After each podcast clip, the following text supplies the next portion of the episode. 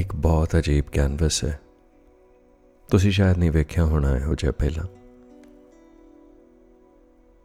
ਇਹ ਸੰਗੀਤ ਦਾ ਇੱਕ ਕੋਰਾ ਸਫਾ ਤੇ ਇਹਦੇ ਉੱਤੇ ਮੈਂ ਆਪਣੀ ਆਵਾਜ਼ ਤੇ ਬੁਰਸ਼ ਨਾਲ ਇੱਕ ਤਸਵੀਰ ਬਣਾਉਣਾ ਚਾਹੁੰਦਾ। ਇਸ ਤਸਵੀਰ ਦਾ ਨਾ ਕੋਈ ਆਗਾਜ਼ ਹੈ, ਨਾ ਸਰੂਪ। ਤੇ ਨਾ ਮੈਂ ਮਨ ਦੇ ਵਿੱਚ ਕੁਝ ਸੋਚਿਆ ਇੱਕ ਇਬਾਦਤ ਹੈ ਮੇਰੇ ਵਾਸਤੇ। ਅੱਖਰਾਂ ਦੀ, ਬੋਲ ਦੀ ਇਬਾਦਤ। ਇਹ ਉਸੇ ਚੁੱਪ ਦੀ ਕੁੱਖੋਂ ਜਨਮੀ ਹੈ, ਜਿਹੜੀ ਸਭ ਦਾ ਆਧਾਰ ਹੈ। ਇਸ ਇਬਾਦਤ ਨੂੰ ਮੈਂ ਰੋਕ ਨਹੀਂ ਪਾ ਰਿਹਾ। ਇਹ ਆਪੋ ਆਪ ਹੁੰਦੀ ਹੈ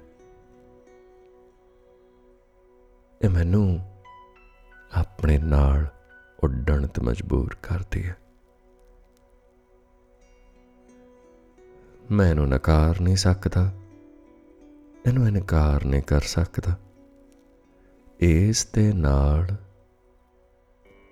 ਆਪਣੀ ਮਰਜ਼ੀ ਨੂੰ ਘੋਲ ਕੇ ਮੈਂ ਇੱਕ ਰਾਜ਼ੀਨਾਮਾ ਤਿਆਰ ਕੀਤਾ। ਤੈਨੂੰ ਘੋਲ ਕੇ ਪੀ ਲਿੱਤਾ। ਬਸ ਹੁਣ ਮੈਂ ਤੁਰ ਪਿਆ। ਕੋਈ ਮਜਬੂਰੀ ਨਹੀਂ ਤੁਹਾਡੇ ਵਾਸਤੇ ਕਿ ਤੁਸੀਂ ਵੀ ਇਸ ਸਫ਼ਰਨਾਮੇ 'ਚ ਸ਼ਰੀਕ ਹੋਵੋ। ਬਿਲਕੁਲ ਵੀ ਲਾਜ਼ਮੀ ਨਹੀਂ। ਤੁਸੀਂ ਇਸ ਦਾ ਹਿੱਸਾ ਬਣੋ।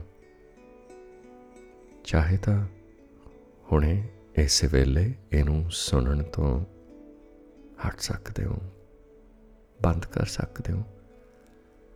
ਕਿਉਂਕਿ ਮੈਂ ਨਹੀਂ ਜਾਣਦਾ ਇਹ ਕਿੱਥੇ ਜਾ ਰਹੀ ਹੈ ਤੇ ਇਹ ਖਤਰਨਾਕ ਹੁੰਦਾ ਹੈ। ਕੋਈ ਵੀ ਪਟਕਣ, ਭਾਵੇਂ ਉਹ ਕਿਸੇ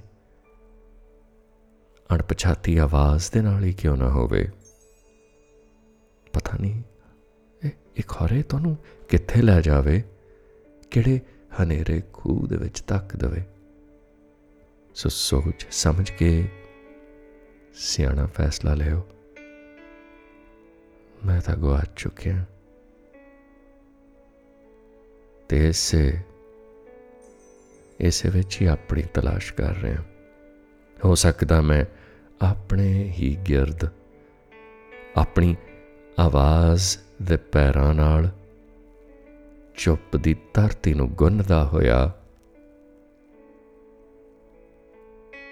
ਖਾਮੋਸ਼ੀ ਦੇ ਕੁੰਗਰੂਆਂ ਦੀ ਆਵਾਜ਼ ਸੁਣਨ ਨੂੰ ਤਰਸਦਾ ਰਵਾਂ ਤੇ ਬਸ ਨੱਚਦਾ ਜਾਵਾਂ। ਜ਼ਰੂਰੀ ਤਾਂ ਨਹੀਂ ਕਿ ਇਸ ਕਮਲ ਦੇ ਵਿੱਚ ਤੁਸੀਂ ਸ਼ਰੀਕ ਹੋਵੋ। ਜ਼ਰੂਰੀ ਤਾਂ ਨਹੀਂ। ਮੇਰੀ ਇਬਾਦਤ ਤੁਹਾਡੀ ਵੀ ਹੋਵੇ। ਆਖਰ ਤੁਹਾਡੀ ਇਬਾਦਤ ਤਾਂ ਤੁਹਾਡੀ ਆਪਣੀ ਜ਼ਾਤੀ ਇਬਾਦਤ ਹੋਵੇਗੀ। ਕਿਉਂ ਮਜਬੂਰ ਹੋ ਰਹੇ ਹੋ? ਜਾਓ। ਆਪਣਾ ਰੱਬ ਆਪ ਸਿਰਜੋ ਕੋਈ ਵੀ ਮਿੱਟੀ ਲੈ ਸਕਦੇ ਹੋ। ਮੈਂ ਸੰਗੀਤ ਲਿਆ ਮੈਂ ਅੱਖਰ ਲਏ ਨੇ। ਕੱਲੀ ਕੱਲੀ ਪੱਤੀ ਤੋੜ ਕੇ ਅੱਖਰਾਂ ਦੇ ਫੁੱਲ ਚੋਂ ਮੈਂ ਆਪਣੇ ਉਸ ਪਰਮਾਤਮਾ ਕੇ ਰੱਖ ਰਿਹਾ।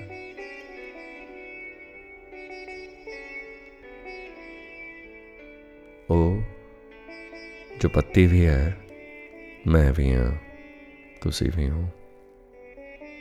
वो जो इस तमाशे का सिरजनहार है। मैं इस हवा से अगे रख रहे हैं।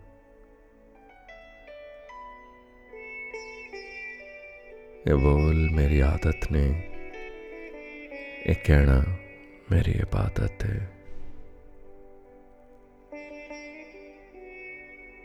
sorry about that.